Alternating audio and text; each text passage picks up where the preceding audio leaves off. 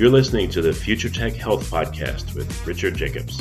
Until I reached age 40, I never realized the obvious that we all have medical issues, or we at least have a family member or close relation that had, has, or will have them in the future. Medicine and biological systems are the final frontier. Until we've conquered death, figured out how life began, cured cancer, and understood our purpose in the universe, there's a heck of a lot to talk about when it comes to our health. Future Tech Health means I'll be covering futuristic topics that are actually already in clinical trials, or even starting to appear on shelves or by prescription, or available for your own use. We dive deep into stem cells, CRISPR Cas9, the science of sleep, epigenetics, medical testing, cancer, ketogenic diets, stem cells, aging, regenerative medicine, and more.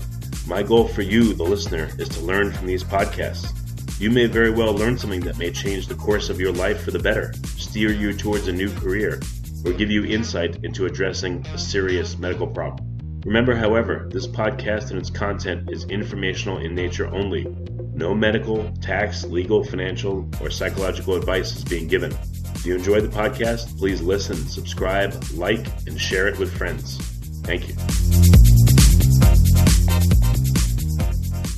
Hello, this is Richard Jacobs with the Future Tech and Future Tech Health podcasts. And I have John Ho. Uh, he joined the Department of Electrical and Computer Engineering at the National University of Singapore as an assistant professor in 2013. And he got his PhD under the supervision of Professor Ada Poon at Stanford. He was a National Defense Science and Engineering Graduate Fellow. And his PhD thesis uh, focused on wireless power transfer to small scale bioelectronic devices. We're going to be talking about his current research. And uh, John, thanks for coming. How you doing? I'm doing great. I'm calling in from Singapore. Yeah. Oh, okay. Yeah. Well, thanks for calling in from so far away. So thanks for taking um, yeah. Yeah. So tell me, um, what's what's your research about now? What are you working on? Yeah, so uh, generally, I work in the field of bioelectronics. I'm interested in applying electronic devices uh, to diagnose or treat diseases. And the reason that sort of makes sense, um, if you think about maybe the very first bioelectronic device, that would be a pacemaker. And I think mo- most people know what a pacemaker is a device that can go to your heart and basically uh, uh, solve cardiac arrhythmia. We can make the heart beat at the proper rate, right? And so uh, it's kind of fascinating to think about that as, you know, as just like a new type of medicine, really. Um, kind of the pacemaker is the first example of a device that we can electronic device that we can actually put into the body and actually solve a medical problem.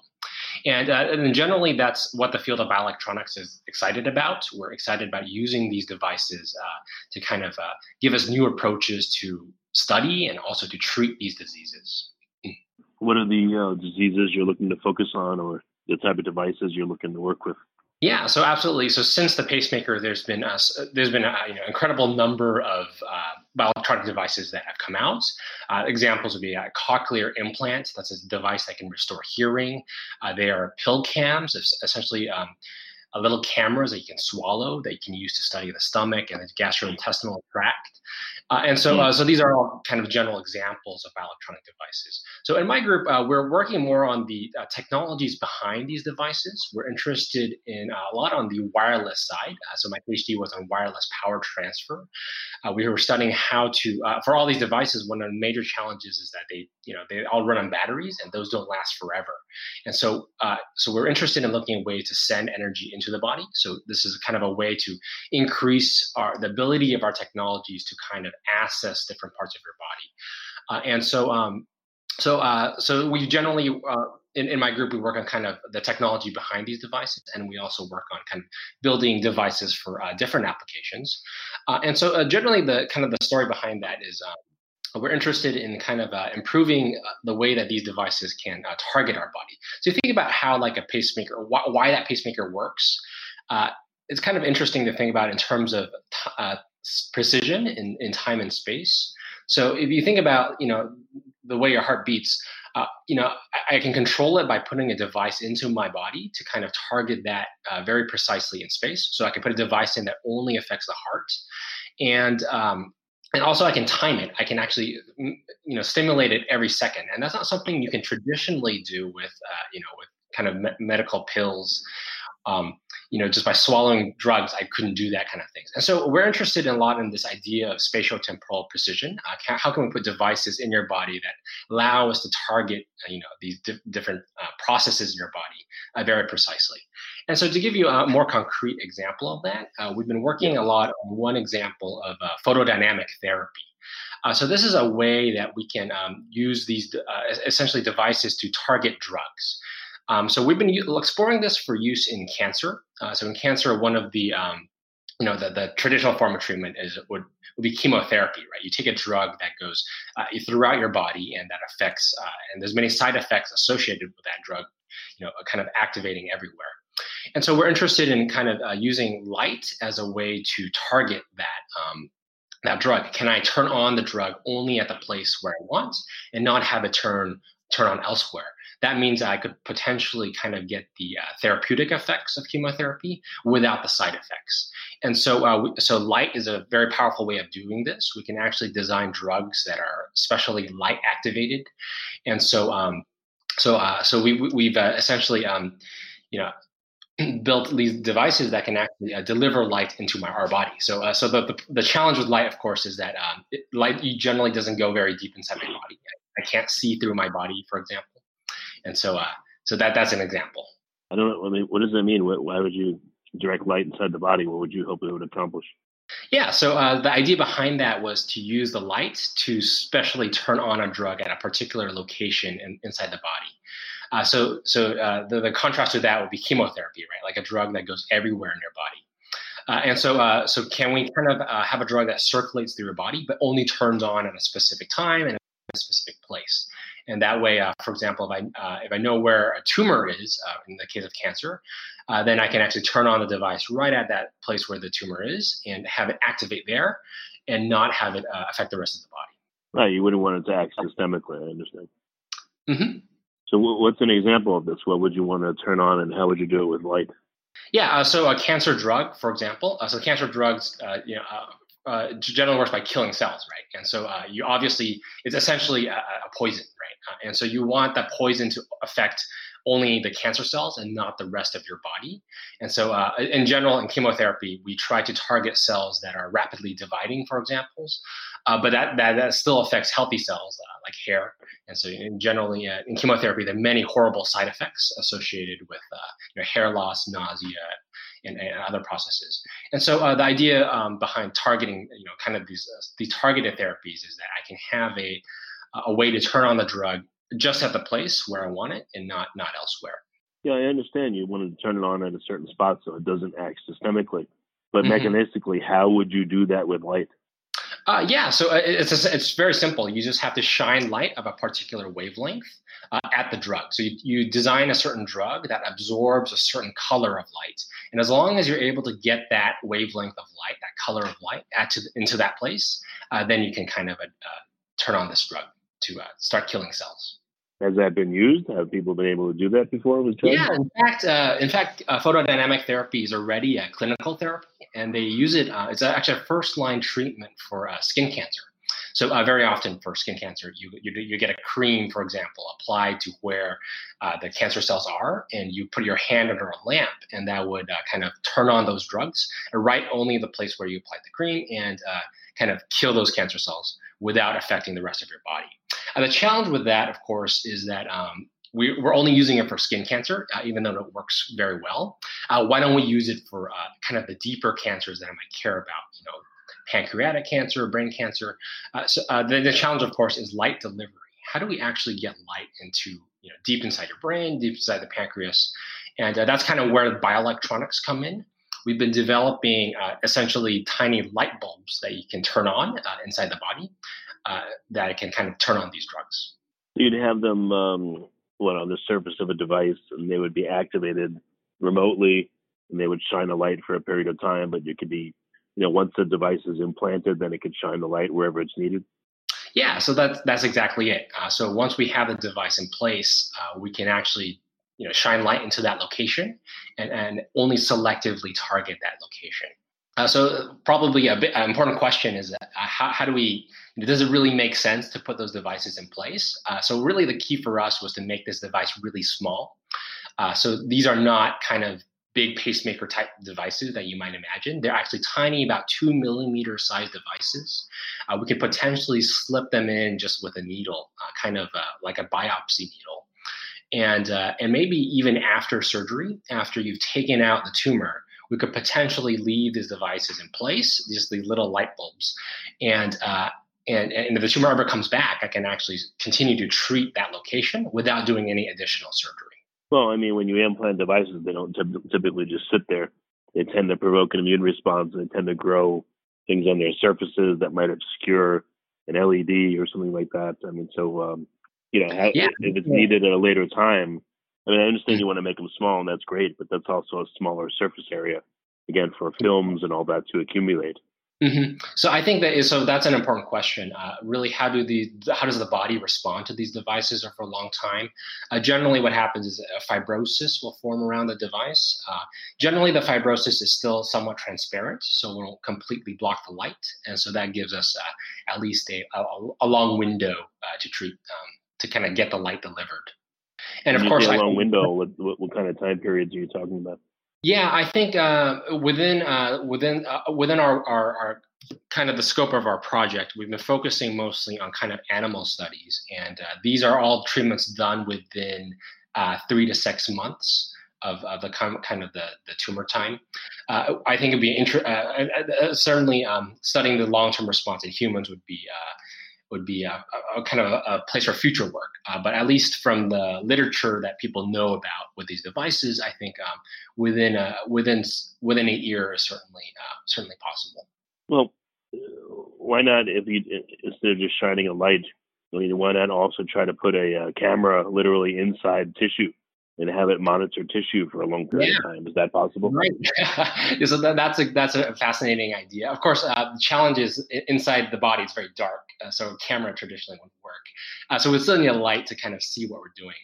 Um, one of the challenges, of course, is uh, the the tissue is very three dimensional, and so you you need more than just a camera which can just image the surface. You want to kind of uh, you need some sort of like ultrasound, some sort of tomographic technique to kind of see kind of that three dimensional volume. Uh, but certainly, um, I think interesting would be to put kind of biochemical sensors that could maybe detect markers of cancer if it were to ever come back. Maybe if you put a camera in the digestive tract, you know, it uh, it could see material coming and going if it stayed mm-hmm. there in residence. Um, you know, I don't know if you need to have a series of them, but it might be possible to do something like that. Yeah, so it'd be interesting to ask what the equivalent for cancer would be. Um, yeah, uh, I, I, uh, I, think biomarker may be the simplest way to do it, uh, simply because uh, cancer cancers tend to release a lot of uh, you know certain markers that go into the surrounding space and, and the bloodstream. Yeah, uh, okay. I would think there'd be plenty of t- places in the body that again we don't normally observe, but um, you know they could be observed in this way over a period of time. Mm-hmm. I mean, mm-hmm. especially if you want to emit light onto a, a surface, you want to target it um, well, I guess if the drug will be in the uh, surrounding tissue, you wouldn't need to target it 100% precisely. But if you're right. able to image the surface and see literally exactly where it needs to be applied, uh, that may make it even more effective by doing that. Yeah, I, I so that that would be a fascinating idea maybe um, you know of course, with a single device, I think you asked a bit earlier, uh, what is the area we can cover? Uh, of course, that depends on the amount of light we can get out of the device, the more light, the deeper through the tissue can go. Uh, but generally, with these devices, we're getting coverage of about uh, you know a centimeter or so. And so, uh, of course, this is uh, kind of at the boundary of useful right now uh, because tumors can be quite large, many centimeters. Uh, so, I think a, a more important development would be to be able to put multiple of these devices in. I can maybe scatter them through kind of where where my suspected tumor or you put it in a place where there's a flow system in place so that the you know the device sees a lot more material than uh, you know just a static area where it only sees a centimeter that maybe doesn't you know change very much over time. Mm-hmm, mm-hmm. Yeah, so one potential application of that would be, for example, uh, circulating tumor cells, right? Uh, so it's exactly like flow. Um, so one of the with cancer, a challenge is metastasis, of course. The the tumor will shed cells that goes into the bloodstream, and those uh, end up somewhere else in the body and grow into a new tumor. And so uh, I think a lot of recent work has been done on actually trying to take out these circulating tumor cells to stop the tumor from growing. So we could potentially place these devices near the bloodstream uh, and you know had a way to detect where the, the cell coming by was cancer or or a healthy cell, th- that would be fascinating. Mm.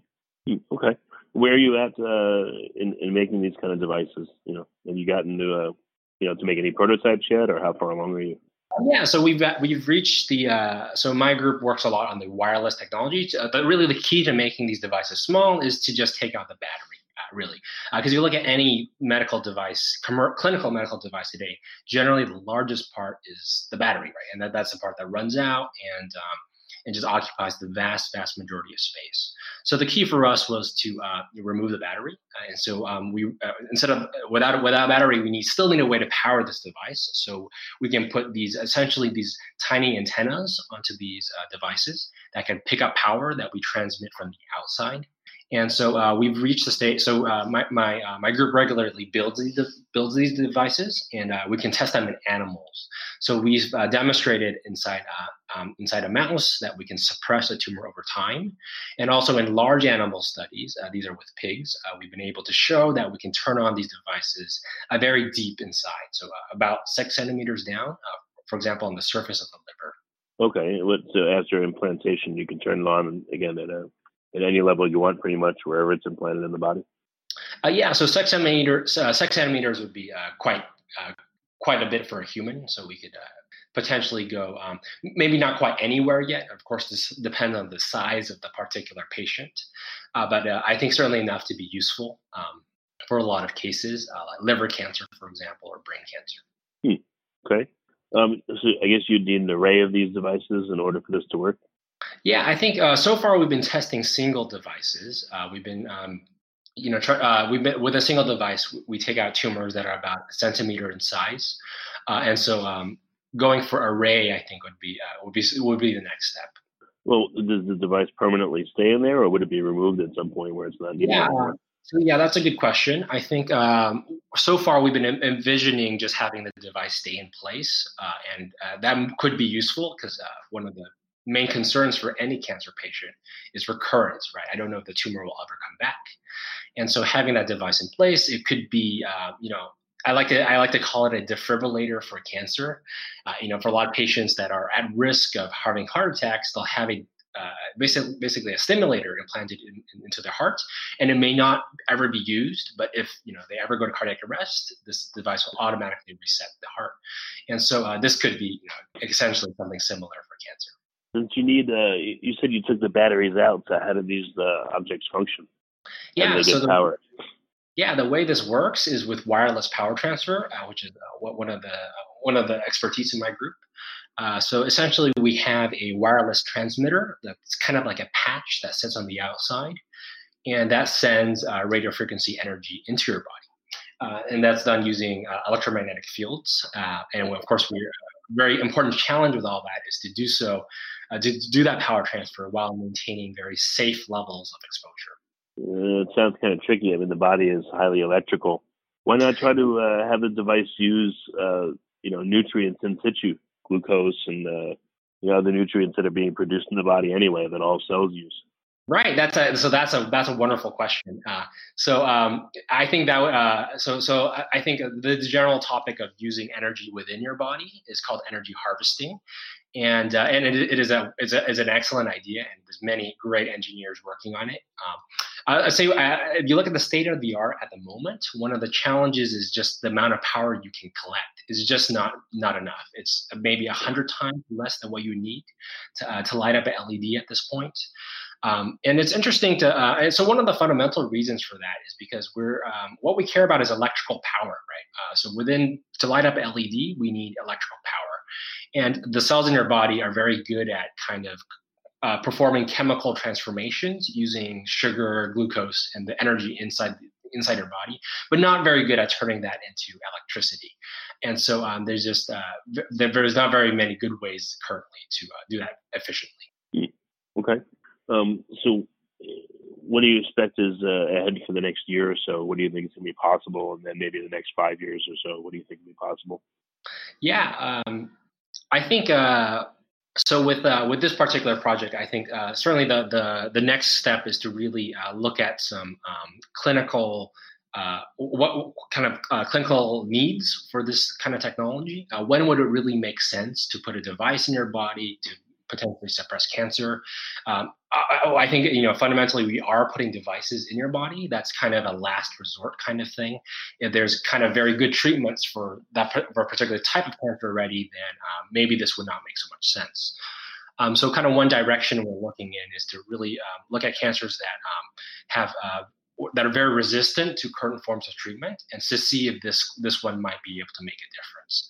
Uh, one, you know, very dramatic example of that would be glioblastoma. That is kind of the, the worst brain cancer, one of the worst cancers you can get. It's a type of brain cancer that's extremely aggressive, uh, and so um, generally for these patients, there, uh, I think the me- median survival time is just 12 to 15 months from diagnosis and we're uh, kind of um, you know and there and this cancer is very resistant to uh, existing chemotherapy resisting uh, it always regrows after surgery so you can you can take it out but it will come back and so uh, we're wondering if you know this these kind of devices could be left in place after surgery to kind of try to suppress that tumor growth because uh, we know it's going to come back well how often would you need to use the device do you expect for various types of cancers how often would you need to power it on or would you need to have it on continuously for a while Right. I think that's a really open question at the moment. Um, with our kind of animal studies, we've been uh, treating about once a week.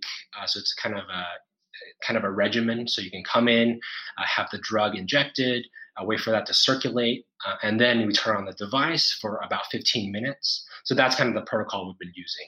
Uh, but I think it's an open question of whether or not continuous could be more effective, or um, or or this is this is enough. Well, yeah, again, if it doesn't need to be powered on very often, that makes the power requirements a lot easier. You know, they possibly could yeah. be stored up over time, over a week or two or a month, and you may be able to get plenty of power, even if you're only getting a tiny bit at a time. If you had some capacitance or storage, then maybe you, would be able to use molecules and uh, just slowly build it up, build up the charge, and then use it, and build it up and use it. Yeah, I, I think that's uh, that's an that's an excellent point. Um, whether or not we can um, uh, so, so uh, I think that certainly works to the advantage of wireless power transfer. Uh, if you only need to turn on the device for short durations of time, I could just, you know, kind of sit down, hold the transmitter over me. Uh, that would, would be in contrast to something like a pacemaker, where you know you'd always have to be wearing the transmitter on the outside, which I think doesn't make very much sense. Um, but uh, but certainly that also opens some opportunities for energy harvesting if you're able to store that over time. But I, I think I, think uh, the, the energy storage remains a bit of a challenge, right? Even with uh, supercapacitors, you know, they, they, are leaky over time, and so you you, you have to outpace that leakiness. Yeah, it's just an idea to try it. You know, I don't know if uh, again if it would work at all, or if you guys have looked into that, but I guess it's just a thought. Mm-hmm, yeah. Okay. Well, very good. What's the uh, what's the best way for people to find out more and uh, maybe get in contact if you'd like to speak to anyone? Uh, yeah, I think um, so. My my I, my website is of course uh, uh, probably the easiest way. So I, think you can see all, all the kind of the latest work from my group there and uh, my emails there. And I think that I well, yeah, welcome for anyone to contact me on that. what's the website? What's the best one? Oh, uh, so um, yeah, so, uh, my, my website is a bit complicated. The URL is very complicated. uh, uh, but okay. maybe uh, I think if you just uh, quickly uh, Google, you know, my name John Ho at at NUS, that should be the first thing that comes up. Okay, very good. Well, John, thanks for coming on the podcast. I really appreciate it. Yeah, well, yeah, uh, it's been a pleasure to talk to you.